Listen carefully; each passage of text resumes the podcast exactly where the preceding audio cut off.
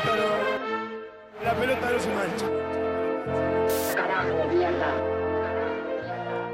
Se van a re- remontar a la estratosfera. Usted tiene que arrepentirse de lo que dijo. No, no me voy a arrepentir. Usted se tiene que arrepentir porque yo no hice nada de eso. Ay, si querés llorar, llorar, papi, mami, por favor, no. Es inimputable, hermano.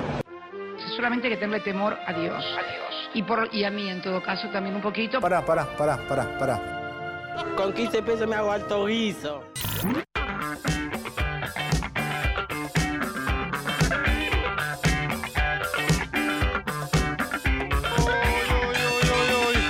Uy, uy, uy, ¿qué pasó? ¿Qué pasó? ¿Qué pasó? ¿Qué es esa música sin copyright? Estoy un poco borroso, puede ser, pero no importa, ¿me tengo que mover? ¿Me tengo que mover para que me enfoque? ¿Me tengo que mover? No, está funcionando, no está funcionando, pero no importa. Estoy borroso, ya va a llegar el momento. Puedes meter la mano de costado. Esa mano que están viendo, no, pasa, no pasa, no sucede. Nada, se reenfoca, se veía perfecto hace 10 segundos. ¡Ay, mira! ¡Uy! ¿Qué pasó? Mira lo que es esa nitidez, papá. La mano que veían era. Oh, la reconcha su puta hermana, boludo. ¿Por qué se desenfoca solo? Bueno, ya fue, hermano. Este va a ser un programa radial. Va a ser un programa tradicional de radio para que la gente lo escuche en su casa. Mucha gente escucha Maga por radio en sus automóviles. Están disfrutando de un poco de cortinas deliciosas y sin copyright. Por eso tienen tanto flow. La mano que veían recién era de Juan Biselva, The Jungle Man. The Jungle Man, Juan Biselva es su usuario.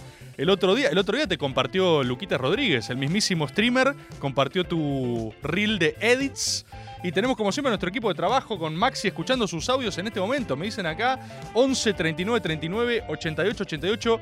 Ya hay audios agoberos. Qué lindo se ve esto, me gusta mucho más el chat así. Ya te lo puedo decir ahora, Jungle Man, que lo configuraste y se ve espectacular. Se ve espectacular. Quiero decirles, compatriotas, que tengo algo duro para abrir este mm, programa.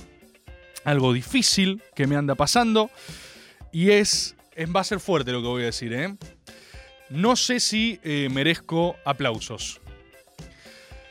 Eso es un poco lo que me está pasando. No sé si merezco una ronda de aplausos. No sé si hoy va a haber ronda de aplausos. No sé si va a haber. Estoy en un día de malas. La semana anterior fue mala.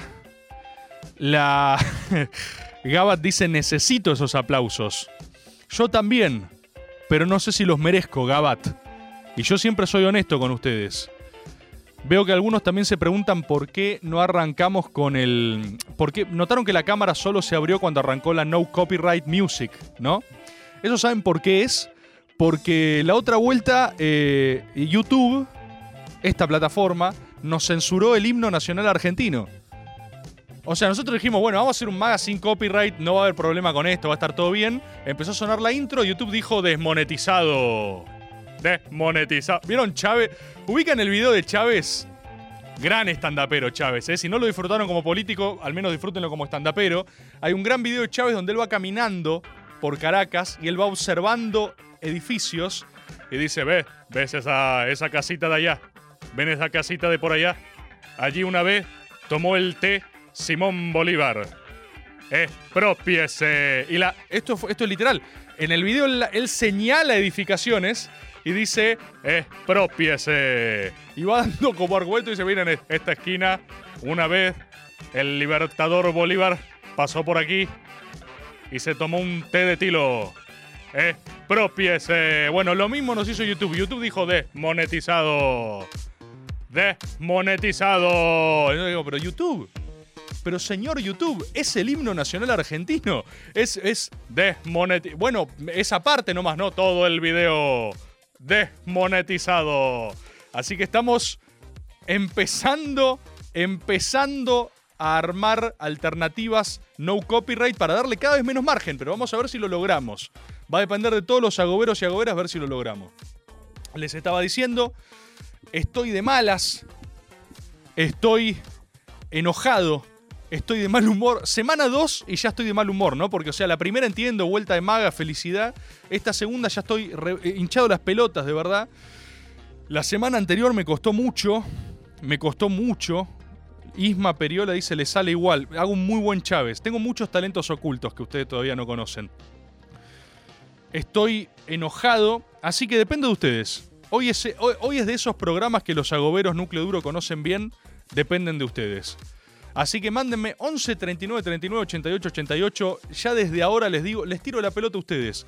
Tírenme lo que sea, que la bajo de pecho, mitad de cancha, con un toquecito de calidad de esos que solo hacen los cracks y salgo jugando. Igual, igual hay algunas cosas que, mm, que ya me pusieron de buen humor. Por ejemplo, este tremendo póster. Ah, mira, claro, el, el croma me lo recorta. Pero mira qué loco esto igual, da un efecto muy raro.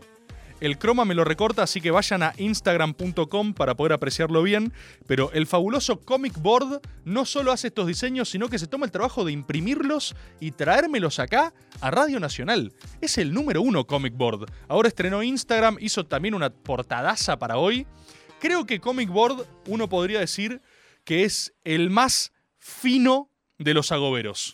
Comic Board. Es el más fino. Agarra y reedita tapas eh, y las hace con una sutileza que es como que incorpora el diseño al trazo original de la tapa del, de del cómic. Es impresionante.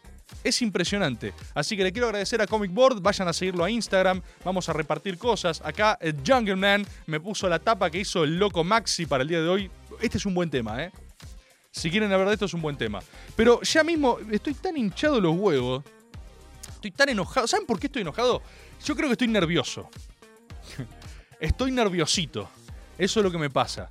Estoy un poco nerviosito en general. Creo que me. Creo que logro establecer una concordancia y es que me pasa en los marzos. Marzo del año pasado yo estaba igual.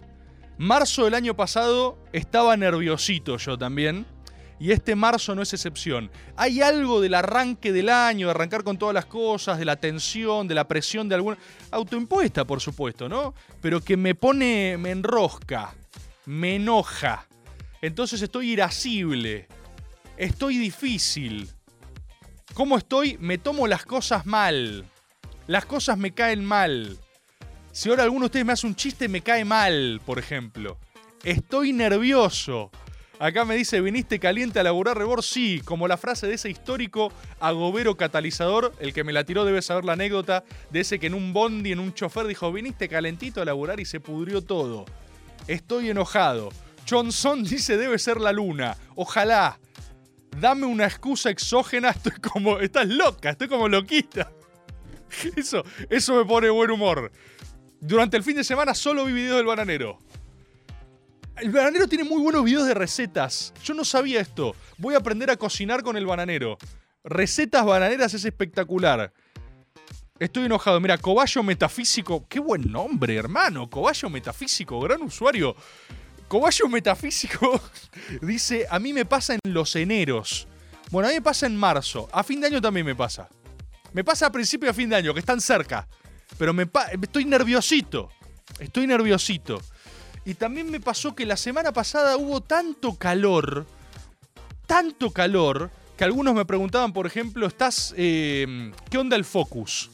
El Focus, como saben, es el sistema por el cual nos rescatamos durante la semana, vamos al gimnasio, entrenamos, comemos más o menos bien y cuando llega el fin de semana tenemos un sistema oficial de permitidos, el SOP, ¿no? No estoy pudiendo hacer Focus un carajo, por eso les digo que creo que no merezco aplausos. Muchos de ustedes me dicen, ronda aplausos, ronda aplausos. Loco, hay que ganarse los aplausos.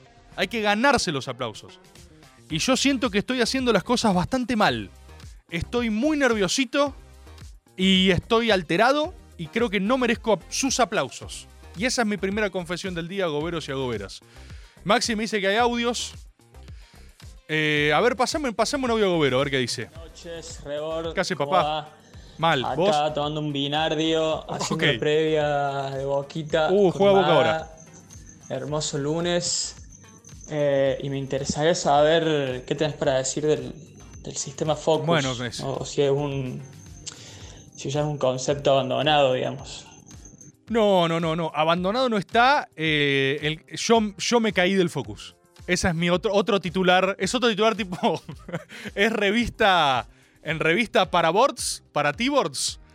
El titular es yo así, tipo me iba agarrando la cabeza, entrecomillado, me caí del Focus. Como mirá ahora cómo me desenfoqué justo cuando dije eso. Casualidad, no lo creo. Me caí del focus. Esa es mi segunda confesión agobera de la jornada. Eh, y estoy, estoy para atrás, loco, estoy para atrás. Es verdad que juega Boca, juega ahora, si no me equivoco, a las 9. Partido con Defensa y Justicia, nos jugamos la punta, ¿eh? Gana Boca, puntero del campeonato. Capaz podemos hablar un poco de eso también, ¿eh? Capaz podemos hacer un poquito de fútbol, si quieren, ¿eh?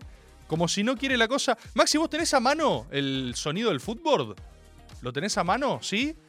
Porque si la gente quiere, no sé acá ahora lo que dice el chat, pero si quieren hacemos un poquito de fútbol. Y si hay... Vamos un poquito de fútbol. ¿Quieren? A ver. El Focus me dejó a mí. Ese también es un buen título. Si quieren hacer Dale Boca, me cae el Focus, hay algo ahí. Graph de Lam, Footboard, Boca, Reblur. Te ganó el narco. Te ganó el narco, es buenísima. El narco nos ganó. ¿Quieren hacer un poquito de fútbol? Tayel dice, no, por favor, no. Tayel, o sea, el único testimonio que llegué a leer es, no. O sea, alguien que no le gusta esto para nada y dice, no. Pero vamos a hacer un poquito de fútbol. Vamos a hacer un poquito de fútbol, loco. Mirá lo que es esta cortina. ¿La acuerdan? ¿La extrañan? Mirá lo que es esta cortina. Vamos a hacer un poquito de fútbol. Un poquito nada más, un poquito. Un, un clip de fútbol adentro de este maga desenfocado. Es alucinante lo que la cámara me está esquivando, pero es como que no me toma. No, no me reconoce como humano la cámara. Dice, bueno, debe haber algo ahí atrás, no sé, no lo estoy viendo. Fútbol. eh, quiero hablar de River. Yo la. No se puede hablar ahora esta cortina. voy- Necesito bajarla. Necesito volver a un 5 copyright. Necesito volver. Es muy poderosa esta cortina. La gente se descontrola. La gente se descontrola. Necesito hablar un poco de River. Eh, yo lo dije la semana pasada. River está muy bien. River está muy bien. Porque De Michelis está haciendo todo lo que tiene que hacer un villano medio sassy para construir su mística. De Michelis es un villano al estilo eh, El Diablo viste a la moda, ¿entendés? De Michelis mira de arriba a abajo al técnico de Lanús, así le hace... "Ps, ¿Con esa ropa venís a entrenar? Pobre, le dice. De Michelis es un personaje medio... Es las divinas, ¿se entiende? Es sassy de Michelis. De Michelis es el diablo de las chicas superpoderosas. Y eso está bien porque es muy River. De Michelis es Draco Malfoy. Y yo creo que eso es un acierto metafísico de billetera Brito. Que se trajo un técnico malo y sassy. ¿Entendés? Tipo, mmm. Lanús no me saludó. Mmm. Y está bien, ¿entendés? No te no. Mugatu. Sí, medio Mugatu, claro, viste, Derelict. O sea, De Michelis es un villano sassy. Y está muy bien, boludo, porque eso es espiritualmente eh, gallina. ¿sí? Esto, y, eso a los gallinas les hace bien. Fíjate el partidazo gallina que metió en la otra vuelta. Fue gallina más árbitro, como tiene que ser. Como tiene que ser. Y, y reclamando, ah, ah, ah, no a de Michelis, nena. ps, por aquí pasa de Michelis, ¿sí? Y las declaraciones fueron, "Mm, no hay aire, no hay aire en el vestuario. Mm, de Michelis doesn't like. Sí, el doctor malito, ay, qué grasa Lanús, dice acá Tommy Gallay. Mmm, grasa. Lanús muy grasa. Primero, Lanús irse pudriendo la grasa mal. De Michelis, todo en su black suit, slim fit, hard glam, ponen acá. Hago reprogan. Por eso es. es Jesus de Big Lebowski, ¿viste? ¿Se acuerdan de Jesus? Hay muchos tipos de villanos. No son girl. Y eso está bien. La gente que no es agobera cree que siempre estas descripciones son bardeando, ¿viste? Pero lo agobero ama lo que se parece a sí mismo, como el dios de Spinoza. Entonces, de Michelis se ve muy parecido a River, ¿sí? En este momento, Jesús de Big Lebowski. El escudo de la nufeta de salame, ponen acá. Se fue, háganse los dientes, pobres, dicen acá que se fue gritando del estadio. Es eso, de Michelis está esa y está muy bien. De- o sea, River, si fuese una casa de Harry Potter, sería Slytherin. Sería. Ay, ¿por qué me metí en esta? Ahora, ahora, o sea, ahora claramente estoy pensando qué casas son el resto de clubes, pero. eh, eh, es una mala consigna porque hay muy pocas casas. O sea, solo hay cuatro casas y básicamente solo hay dos porque hay Slytherin y Gryffindor y después están los del medio que son raros. O sea, el activo de Ravenclaw y Hufflepuff es que son alternativos, ¿viste? Y acá Gavilán pone sí, sí. Eh, River es muy Slytherin. Y acá dicen eh, Boca es Ravenclaw. No, no, ni un pedo, no. Boca. El, el gran problema que tengo, o sea, me quedaría con. Boca tampoco es Gryffindor en realidad. Ese es el problema. No es, no, es, no es Gryffindor, Boca. Boca no es Gryffindor. Acá es ciencia, acá no es con verdad. No necesitamos quedar bien con nadie. Boca no es Gryffindor. O sea, el sombrero seleccionador no se posa sobre Chicho Serna y dice: Mmm, Gryffindor. El Chip y Barijo no tira un Wingardium Leviosa. Digamos. No sé. Acá uno pone Boca Hagrid.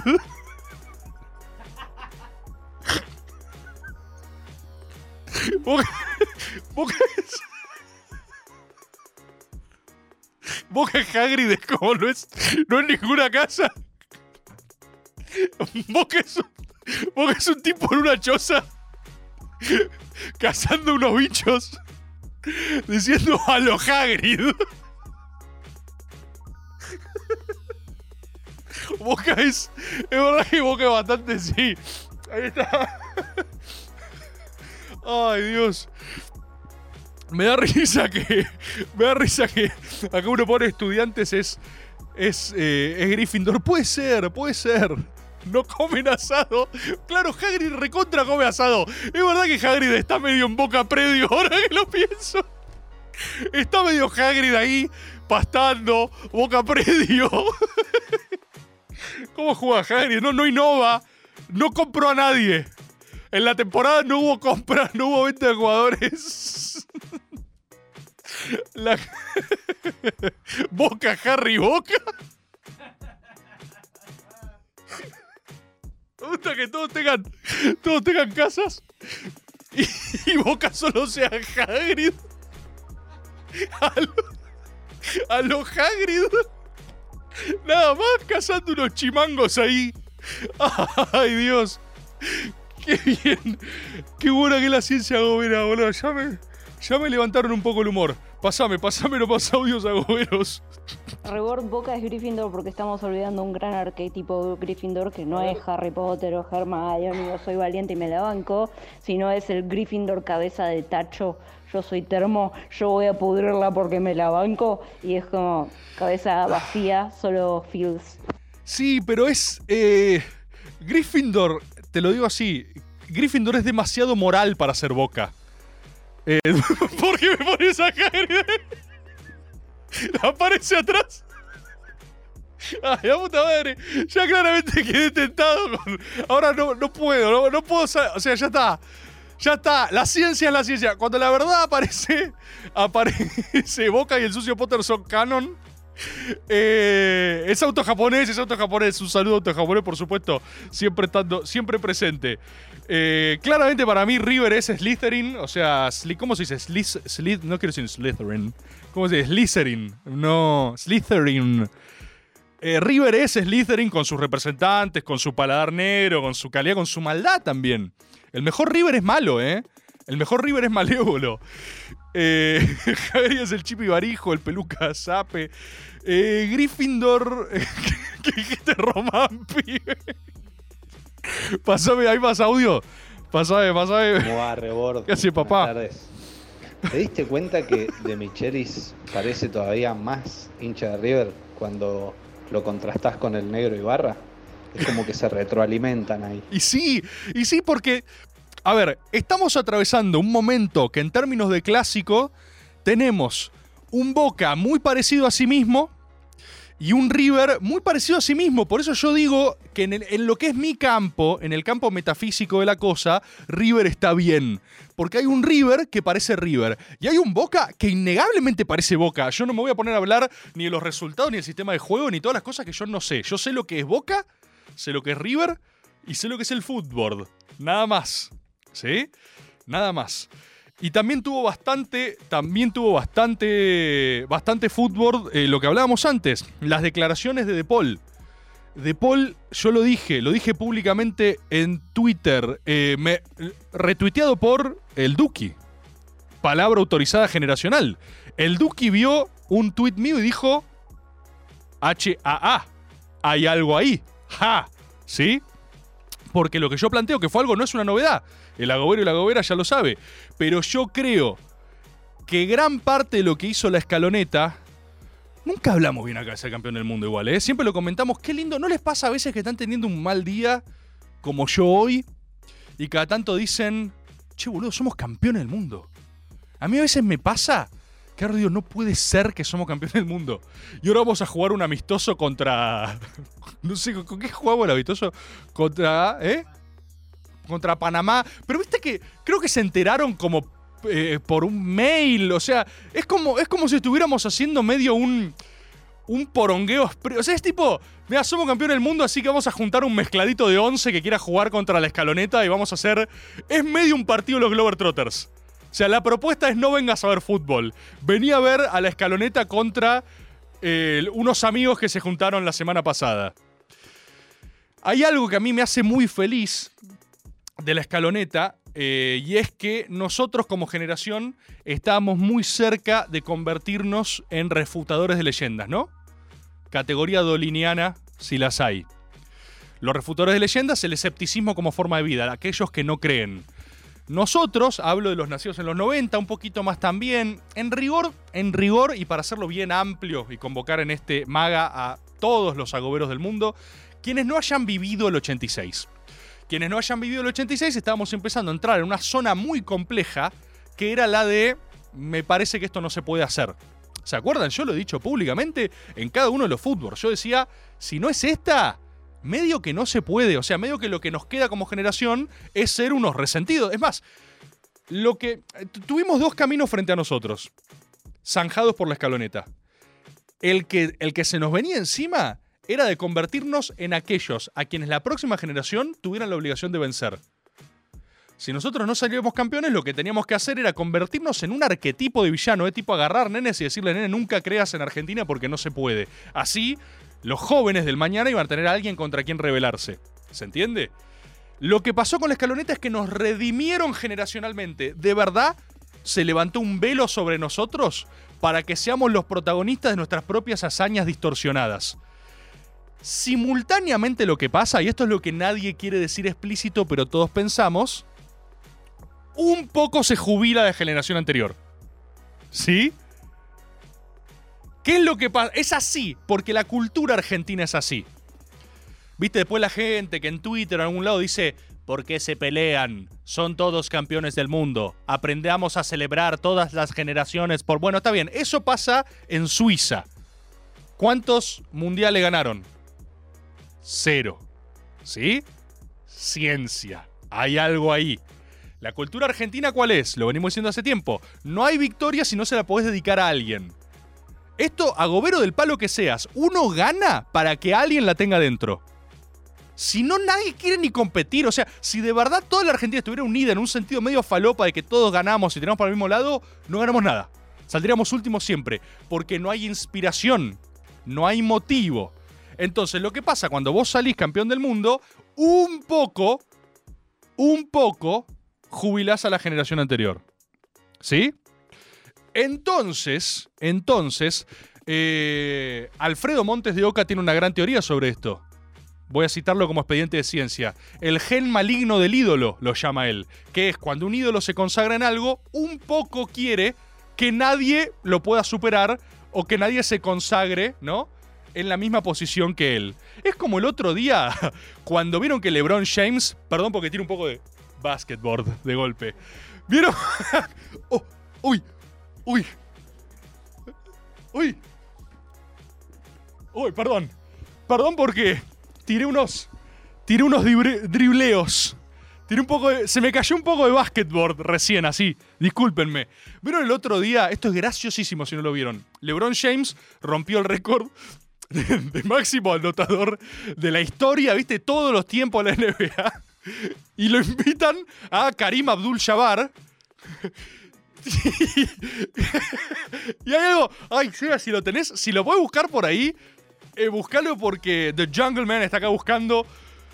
Porque ese partido, lo más gracioso no fue la, la ruptura de récord de LeBron James.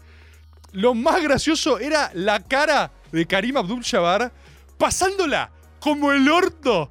Pero no disimulando nada, ¿eh? No disimulando nada. No sé para qué fue, boludo. No puedo entender. No puedo entender para qué fue al partido que le iba a pasar LeBron James. Era tipo, cada punto que metía LeBron James, el cámara hacía así y lo grababa Karim que está así. Y hacía como zoom ins a la- Así como tipo desesperado, mirando para todos lados diciendo como, "Mm, no la veo, no la veo. Acá creo que es cuando ya se felicitan, cuando ya están felices. pero, pero hay un par de puntos que mete y es onda, ay boludo, lo mal que le está pasando. Y es que hay una porción real de Karim Abdul-Jabbar, por más fair play que tengas en sangre, que un poco está pensando, ojalá este tipo se muera. O sea, hay una porción pequeña de él que un poco está diciendo, ojalá se rompa el tobillo, se caiga en la cancha en mil pedazos y nunca nadie me supere. Entonces es graciosísimo. Y esa es la teoría de Alfredo. Y a ver, ¿alguien cree? Yo lo que quiero decir es esto. Uno puede sentir que en términos transversales todo argentino se alegra si sale campeón del... Mirá la ira que hay en este saludo. Mirá el nivel de malestar mutuo que hay en la cara. Esa sonrisa. Una más. Sí, la concha de tu madre, dices pues. La concha de tu madre. Hay, hay una porción, una porción. Acá me está diciendo en el chat que lo saques porque se viene la desmonetización. Mirá esto. Pero un poquito, una pizquita. Y digo, oye, no, ya fue, no pasa nada, hermano. Hay una. Hay una. Hay un pedacito que es. Ruggeri pensó. Hijos de remil puta. Ruggeri estaba en la casa así. Y cuando. O sea, aparte, qué partido de con Francia. Porque. Ay. Me acabo de dar cuenta que sería un contenidazo un Ruggeri reacciona a la final en vivo. Si lo grabase en su casa y después lo subiera. Porque debe haber habido un tobogán de emociones como tuvimos todos, porque a todos nos pasó que era tipo gol, empate, no, era obvio que no iba a pasar. De repente estamos ganando. Yo me acuerdo un momento, 2 a 0, primer tiempo, que estaba con mis amigos y yo lo miré, me un amigo y le digo como, guacho, está muy pasando, ¿viste? Porque estábamos 2 a 0 arriba, muy cómodo, y era como, está pasando y de esta manera. Y después 2-2. Y era como, no puede ser. Bueno, ahora imagínate la Ruggeri Experience. Ruggeri tuvo que 2-2, como diciendo, solemne. Ok, bien. Bien los pibes. Bien los pibes.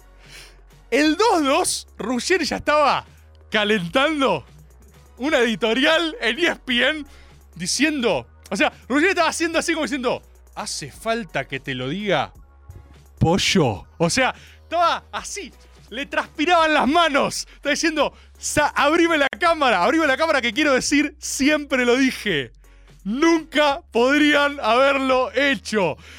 Alargue, 3, 2. Ruggeri dice, está bien, está bien, está muy bien. Yo no digo que no intente, o sea, todos quieren a la Argentina. Entonces, un poco hay algo de, no, está bien. El 3 a 3, pollo.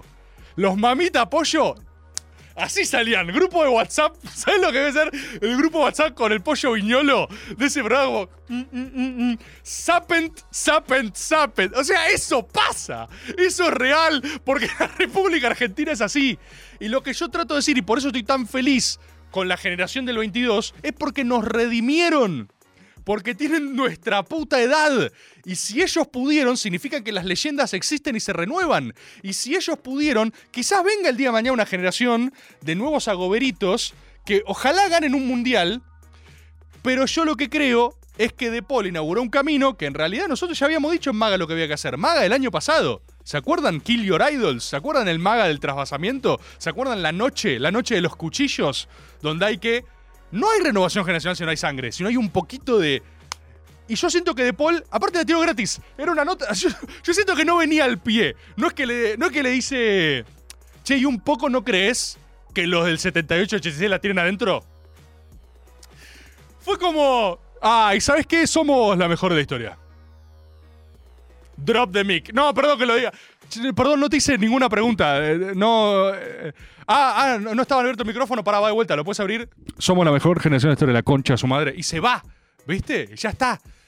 Entonces yo siento que eso fue necesario. Eso abre un camino de violencia y confusión. O sea, cuando De Paul dijo eso, en miles de casas de todo el país empezó a haber peleas que estaban latiendo en lo bajo. Yo ese día fui al destape. Llegué al destape con la declaración de Paul así como bandera y dije, che, yo opino lo mismo, ¿eh? Y algo que venía muy solapado, de golpe, el Tano agarra, el Tano agarra y dice, perdieron con Arabia Saudita. ¿Cómo? ¿Cómo, perdón? ¿Acaso, acaso no usaste el nosotros? ¿No te incluiste en eso? Que no, o sea, vos no perdiste con Arabia. Eso empezó a pasar. Y eso estaba latente, boludo. Eso estaba ahí. Y alguien tenía que sincerarlo. ¿Hay algo de esto? Maxi, mandame nomás, ¿eh? Mandame. Estaba ahí. ¿Podríamos decir que sin intención de Paul es agobero? De Paul, por supuesto que es agobero. De- aparte la choca bastante también, como, como todo agobero. Como todo agobero acelera contra cada paredón que ve. Así que sí, De Paul es agobero.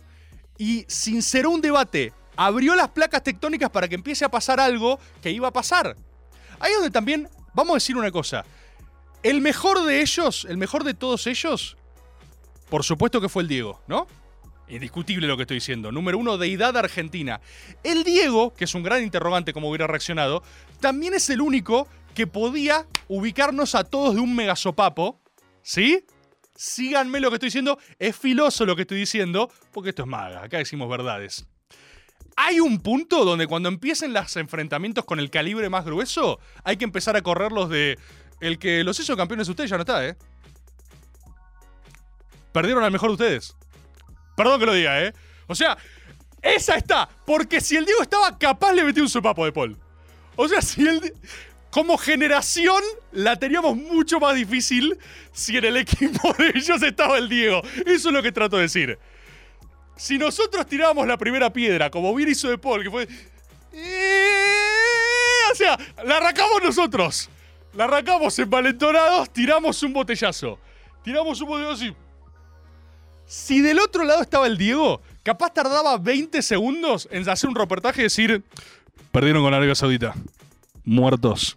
Y era como, no. Ay. Ay, la tenemos dentro. La tenemos dentro. Pero, pero, el Diego metafísicamente está presente en términos de argentinidad. Entonces, es de todo, ya no pueden correr.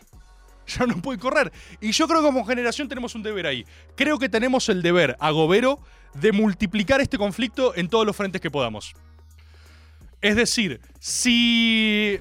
O sea, capaz vos, agobero, vas mañana a tu laburo y un poco tenés que pudrírsela a tu jefe. Gratis. Como de Paul. O sea, un poco. Tenés que ir a la oficina de tu jefe y si tiene, si tiene un lapicerito acá, en mi billetera, último modelo, ¿eh? Si un lapicerito tiene tu jefe ahí, caes a la oficina de tu jefe y decís, ¿qué hace Gustavo? ¿Qué hace Gustavo? ¿Todo bien? ¿Viste- ¿Vieron cómo hacen los gatos? ¿Viste los gatos que tienen violencia aleatoria? Que es como que están haciendo... ¿Qué vas a hacer, la concha de tu madre? Creo que hay que hacer un poco eso, generacionalmente. Cada uno tiene sus frentes. Cada uno tiene a alguien que jubilar. Pero un poco la consigna gobera de la etapa es ir y decirle a la persona que puedan, che, vos ya fuiste, ¿sabías? ¿Qué? Eh, intrafamilias también. Tu viejo, tu vieja, un tío. ¿Hay, hay algún patriarca en sus respectivas familias? Veo que las familias tienen camadas de jefe cacique, por lo menos lo mío siempre funcionó así. Y, y después mi abuelo se suicidó y entramos en un periodo de gobierno, entramos en anarquía civil. No hay unión familiar.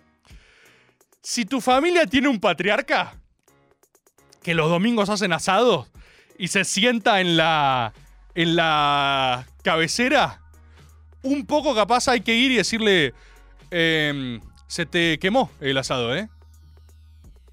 Todos se dan vuelta así y miran al extremo de la mesa. ¿Cómo? ¿Cómo dijiste, Gustavito la concha de tu madre? Tenés 22 años. No, digo que está. Está seco, ¿eh?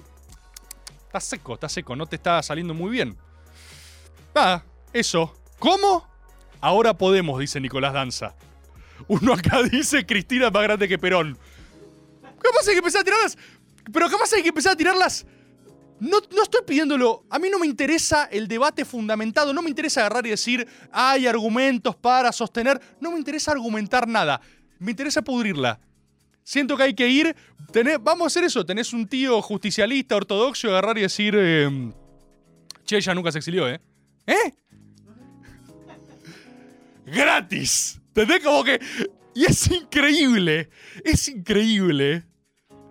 Cómo todo ese caretaje de unidad nacional se va al instante. O sea, si ustedes hacen eso y la colocan bien y te metes con lo que tu familiar amó de corazón de verdad, le dura medio segundo la unidad nacional, ¿entendés? Instantáneamente te dice, la selección del 86 le rompía el orto a esta. Vos decís, ¡ey, pará! Tranquilo. ¿Qué pasó? Y les digo una cosa más. El mundial que viene todavía tenemos tirada generacional, ¿eh? Por supuesto, todavía tenemos. O sea, todavía es nuestro el mundial que viene. Por eso creo que tenemos. Por eso creo que tenemos. Creo que tenemos que estirarla un poquito más. Pero una vez que pase eso, después hay que defender nuestra generación como trinchera. Yo estoy hablando de corporativismo generacional. Estoy hablando de que nos banquemos entre nosotros. Si viene la renovación, un poco hay que bancarnos entre nosotros en bloque. Y esto lo podemos hacer los agoberos y las agoberas. Lo podemos hacer. ¿Sí? Lo podemos hacer. Acá uno pone Pepe Rosenblatt es más que Navarro. Lo podemos hacer. El agobero, ¿saben qué? Esto es algo que no lo entiende la persona que no es agobera. El agobero necesita héroes y necesita ídolos, porque creemos en un mundo con héroes.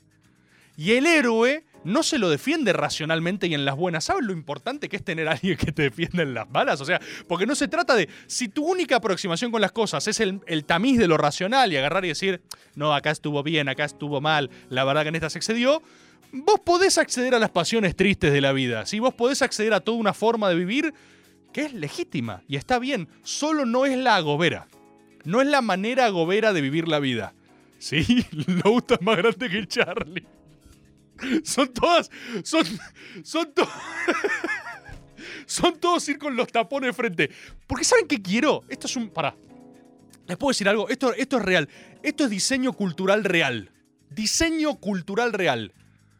He accedido a un lugar de privilegio, que es tener algunos canales de comunicación que los miren muchas personas que están lo suficientemente locas para instalar algo. Nosotros con los gloriosos años 20 nos estamos jugando algo, ¿eh? No es solo una expresión de deseo. A los gloriosos años 20 hay que hacerlos. Y hay que defenderlos. Cuando arrancó Maga, Maga temporada 1, dije con mucha claridad, me preocupa vivir el ocaso de los ídolos.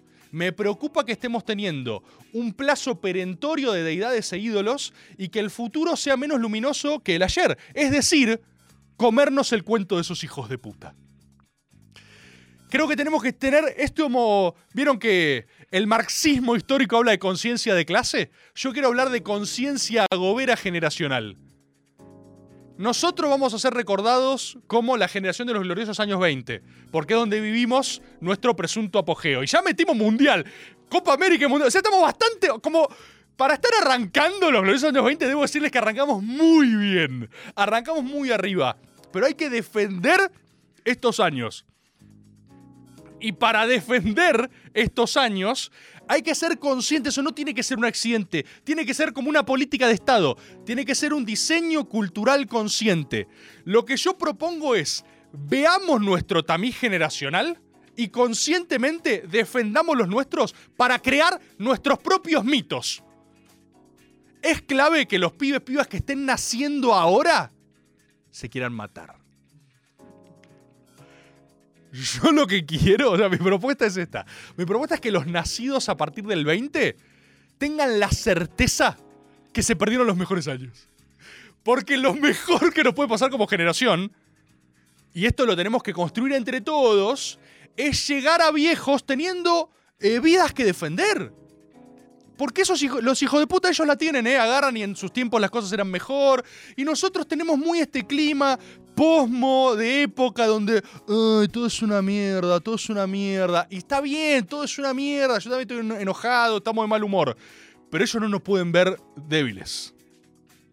O sea, este video hay que eliminarlo después. Este video solo tiene que quedar como un comando en nuestra memoria y después ellos no tienen que encontrarlo, porque si lo encuentran van a ver que lo planeamos, ¿entendés? Entonces lo que digo es conciencia generacional, sepamos lo que estamos viviendo, tenemos muy buenos eh, elementos para difundirlo, tenemos muy buenos elementos para defender los gloriosos años 20, y después lo que les digo es, va a entrar nuestra fase defensiva. Cuando nosotros tengamos 50, ahí tenemos que empezar a cambiar de posición, porque ese es el ciclo natural de la vida. No te podés subir a todas. Yo desconfío de la gente que se suba a todas. Déjame matizar lo que acabo de decir. Si alguien genuinamente de verdad disfruta de todas las cosas, es como una suerte de todo sintiente y feliz, quizás es medio patológico, pero capaz es una forma súper feliz de vivir. A mí no me pasa, yo hay cosas con las que conecto y cosas con las que no. Y respeto quien conecta con otras cosas distintas a la mía, por eso nunca me puse en catador de disfrutes ajenos. A vos lo que poronga te haga feliz es tu poronga, ¿sí? A mí me pasa, yo te lo he dicho muchas veces, hay gente me dice, opinión de Gran Hermano, no vi un Gran Hermano nunca. Me quedo yo afuera de esa, ¿eh? Yo no voy a hacer un tweet diciendo, ay, no puedo, la verdad, entender a la gente que se divierte con Gran Hermano porque es malísimo. No sé qué es malísimo y qué no. Entiendo perfectamente que te haga reír algo. Si yo veo películas de Nicolas Cage peleando con un lagarto zombie, boludo, y soy feliz. ¿Cómo voy a ir a catar un disfrute ajeno? Solo que digo, a mí no me pasa. Entonces, si viene alguien me propone, che, Rebor, ¿querés hacer un stream sobre no, no, no, llama a otro, porque no, ese, ese, en ese tren no me subí, ¿viste? Y yo respeto que siempre hay ciencia y verdad detrás de cada cosa. Pero algunas siento que tenés que dejar pasar porque si abarcas todo no apretas nada. ¿Se entiende? Entonces a mí me parece, a mí me parece que tenemos que defender nuestros productos culturales, nuestros logros de época, frente a los hijos de puta que vendrán después de nosotros. Y lo más importante es que esos hijos de puta no van a saber bien qué pasó. Y yo quiero invitarlos a ser conscientes de eso. Nosotros de viejos podemos ser los mejores viejos que se hayan visto en muchas generaciones de viejos. Solo quiero decirles eso. Nosotros podemos haber dicho, pibe, yo me banqué la pandemia. Y ellos no van a saber bien qué fue la pandemia. No van a saber que estábamos todos tipo en casa con aire acondicionado así. Viendo Netflix. Ellos pueden creer que la pandemia fue una guerra. ¿Guerra? ¿Guerra? ¿Ucrania? ¿Rusia? ¿Qué saben? ¿Qué saben que no nos afectó? Capaz te cayó un tiro cerca. Decir, yo estaba un día ahí por San Telmo, estaban los ucranianos ahí, no sé qué, fue una locura. Y ellos no van a poder chequear nunca nada. Nunca. El otro día me contaron una anécdota. no sé si puedo contar esto. El otro día me contaron una gran anécdota del Pepe Mujica. La voy a contar. Vieron que. eh, Vieron que el Pepe Mujica. O sea, un atractivo turístico de Uruguay es ir a ver al Pepe Mujica. Porque no hay nada para hacer probablemente. O sea, vos vas a Uruguay, hay 3, 4, 5 casas Hobbit y una es la del Pepe Mujica. Entonces te metes en ese pozo y lo visitas. Y aparece Pepe Mujica que sale todo ahí tomando mate, haciendo lo que quiere hacer, que no quiere hacer nada. Cosa que respeto mucho el Pepe Mujica, ¿eh? Porque acá todos lo critican, qué sé yo. Pero el Pepe Mujica nadie puede decir que no vive como quiere. Lo invitan a un acto acá en Plaza de Mayo con 30.000 personas y se duerme. No le importa al Pepe Mujica, es así. Y Cristina lo que dice, para... Che, tu madre. ¿Se acuerdan cuando bardeó a Cristina una vez con un micrófono abierto? Muy gracioso también. Que agarró dijo, el tuerto era más político, ella no sé qué. La empezó a matar, tipo mic abierto, como, no, Pepe, no. Y yo digo, este hija de puta, la concha de su madre es una... Le empezó a bardear y después fue tipo, bueno, pará, está el micrófono abierto, una charla privada graciosa. El Pepe Mujica tiene, hay algo ahí, H-A-A, el Pepe Mujica hay algo ahí, tiene cara de tatu carreta por acá. El Pepe Mujica como Spirit Animal para mí se parece mucho a Uruguay, o al menos a lo que yo creo que es Uruguay. Para mí el Pepe Mujica se ve como Uruguay. Si Uruguay fuera un país, sería el Pepe Mujica. Por eso creo que le va bien. En el mismo sentido que si Estados Unidos fuese, un- fuese una persona, sería Donald Trump. Si yo sintetizo Estados Unidos en un humano, sale Donald Trump. Si yo sintetizo Argentina en un humano, sale el Diego. ¿Sí? Y yo creo que si sintetizás Uruguay en una persona, sale Pepe Mujica. El uno. Esta vieja es peor que el tuerto. Acaba de recordar la frase. Esta vieja es peor que el tuerto. Y se va. Pepe, no, pará. You've been Mujicized. Ruido de mate. Octavo termo de mate del día. ¿Qué vas a hacer, la concha de tu madre? No tengo nada, no tengo nada. no tengo posesiones, vivo en, un, vivo en una choza, la concha de tu madre. Vivo en una choza con perritos muertos que son iguales a mí. Vieron que los animales Mujica son iguales a él. Tipo, tiene, como un par de réplicas de sí mismo en distintas especies y vive ahí y espera. Para mí el Pepe Mujica lo que pasa es esperar. Porque aparte viene a la casa. O sea, es como el bananero. El día a día del Pepe Mujica es casi indistinguible al del bananero. En un momento se asentaron y se dedicaron a esperar gente. Así. Bueno, la, anécdota, this is the way ponen. La anécdota es que me dicen que el Pepe Mujica a las personas que recibía, que creo que se lo hizo Alberto de hecho, o sea, él te recibe y te hace un tour por la casa y agarra y te muestra unos libros, unos diarios del Che, eh, y te dice que son originales. dice, mirá, mirá esto que tengo, mirá. Y claro, y, y hace poco me contaron a alguien que el Pepe el Pepe simplemente le contó que era mentira. Que, que es una copia más, o sea, que tiene una copia ahí de un libro del Che. Y claro, y, y eso, es, eso es bien de viejo que no le importa nada. Hacerte chistes a vos mismo agarrar y. ¿Entendés? Ustedes entienden que, claro, el Pepe Mujica en un momento se dio cuenta que nadie iba a chequear lo que él decía. Porque fue Tupamaro en los 70. O sea, perfecta, es obvio que puede tener un original del Che Guevara, ¿entendés? Entonces, si vos vas a lo Pepe Mujica y te dice, esto es un original del Che Guevara, mira, ¿querés sacarte una foto? Pepe, ¿qué, qué hiciste ahí? nada, nada, nada. No, saca, ¿Querés sacarte una? Te saco, mira, te saco. Buenísima, no, salió buenísima. Subíla al Facebookgram. ¿Viste? Y para mí la gente se va de la casa y él se ríe. Se ríe y dice, boludo. Porque mucha gente después todos suben esa mierda. Y es mentira, es solo mentira. O sea, el Pepe Mujica fabricó algo porque puede y porque se dio cuenta que él logró ser fuente de sí mismo, ¿sí?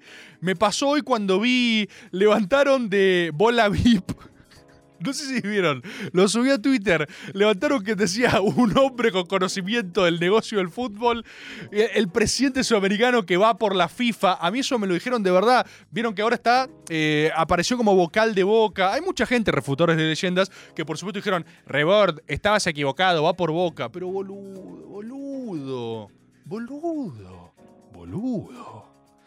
¿Qué te pensás que se cancelan? Va a ir octavo vocal de Boca, va a jugar en Boca fuerte, pero lo que yo te estoy diciendo es que quiere la FIFA. Estoy haciendo una declaración de intenciones. Me daba risa que en la nota me citaban como fuente. ¿Entendés? Lo dijo Tomás Rebord. Y entonces ahí yo me di, me di cuenta y dije, pará, esto es como un unlimited power que se abre frente a mí. Porque si yo puedo ser fuente, es como ser la punta de la pirámide de Kelsen hasta hace muy poco yo tenía que, o sea, si yo digo algo tiene que, tiene que venir de algún lugar. Pero si he desbloqueado el poder de citarme a mí mismo y decir tengo esta data y eso sube, o sea, claro, por eso la gente opera en medios después con facilidad total. ¿Cómo no vas a vender eso? Es buenísimo. Salgo acá y digo, che, tengo esta data, la tirás y lo levantan los portales. Es, es, es, un, es un mundo sin límites. Es un mundo sin límites. Peak performance. Acceso total. Claro, eso es peak performance. Eso es peak performance.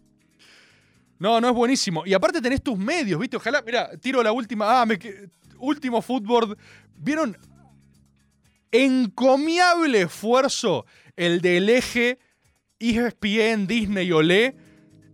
¿Vieron que no importa lo que pase con River, Olé va a sacar una nota que eh, destaca una suerte de récord misterioso de De Michelis que nadie sabía. Tipo, ¿sabías que De Michelis es quien más logró salir al campo de juego perfectamente peinado durante 15 partidos seguidos? Y vos decís, ¿qué hijo de Remil? O sea, al mismo tiempo digo, máxima ciencia. O sea, yo no puedo evitar anular el agobero, ¿entendés? Yo soy primero agobero y después partidario de cualquier cosa. Lo primero que pienso cuando veo esas notas de Olé es, ojalá tuviera un medio que me trate así.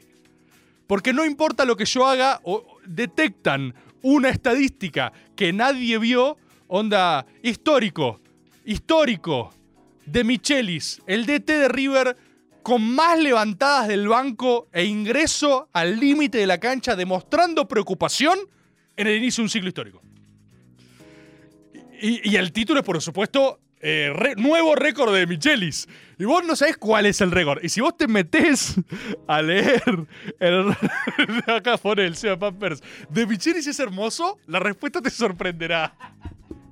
El nuevo récord de Michelis. DT más fachero después de 15 partidos consecutivos. Está bien, está bien. ya entendí. Ya entendí. Ya entendí. Ay, Dios. ¿Qué, qué están mandando acá? Están, están mandando cosas extrañas. Me deciste que tenías un audio más. Mándame, mándame uno más.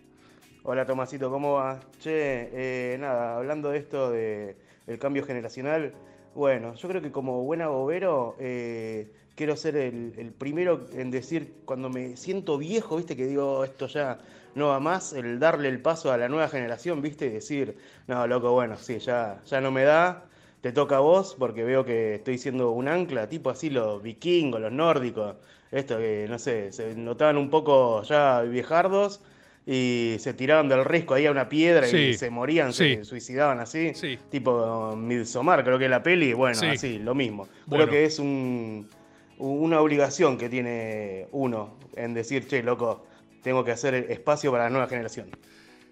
Momento, compatriota Gobero. Digo esto, esto es el final de este maga. Un maga con un llamado intergeneracional, un maga con una propuesta programática cultural de diseño para los gloriosos años 20 que vamos a tener que defender, ¿eh? ¿Los cuántos somos? ¿2.000 personas? ¿Los 2.000 que estuvimos en los lunes de maga? Tenemos que defender esto el día de mañana, ¿eh? Les quiero decir algo a ustedes.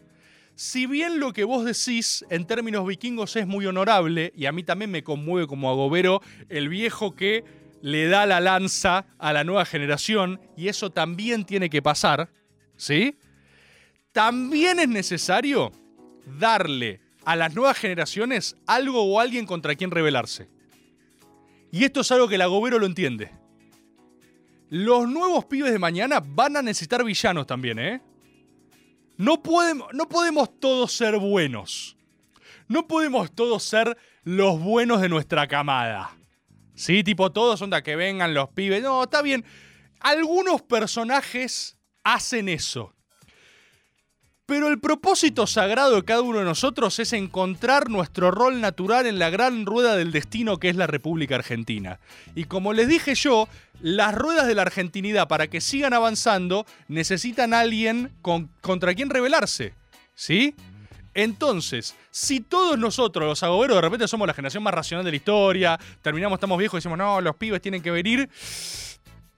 Nosotros, o sea, alguno de la selección del 22 tiene que ser el nuevo Ruggeri, ¿eh? Alguno tiene que empezar a tirar mierda. Porque ese es el propósito sagrado de la narrativa universal. Todos tenemos un rol en el gran ciclo de lo sagrado. La clave es saber para qué está cada uno, el llamado que cada uno tenemos, nuestro náucrato.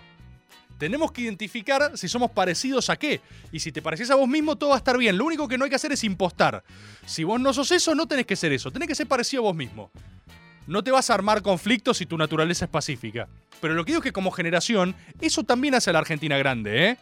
Porque necesitamos también que los pibes del día de mañana bardeen un par.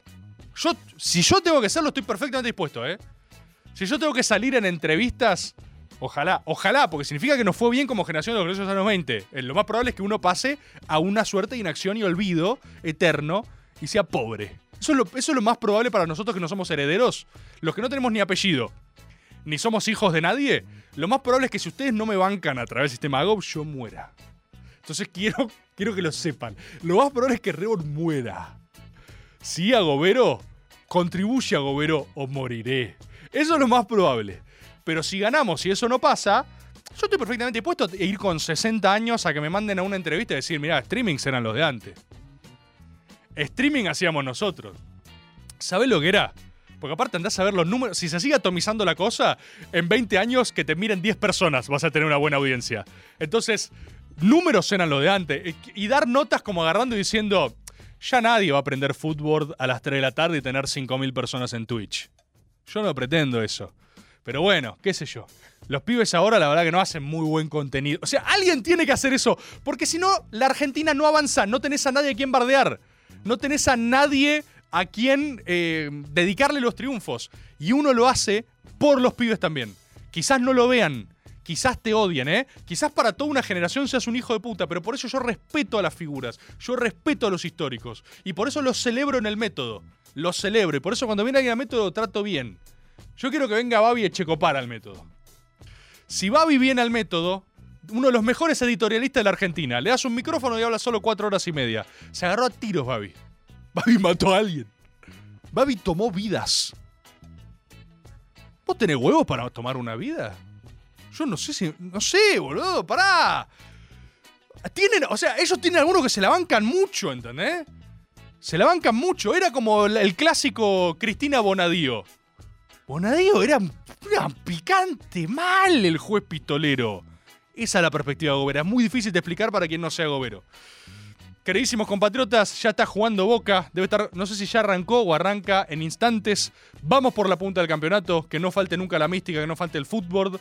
Gracias por esta jornada. Buen maga hoy, ¿eh? Maga con doctrina gobera, quiero decir. Mira que el agoberismo tiene doctrina. Maga con perspectiva, con futuro, con gloriosos años 20 por delante. ¿Sí? Maga por delante. Luquita Rodríguez más grande que Babi. Esas son las cosas que hay que hacer.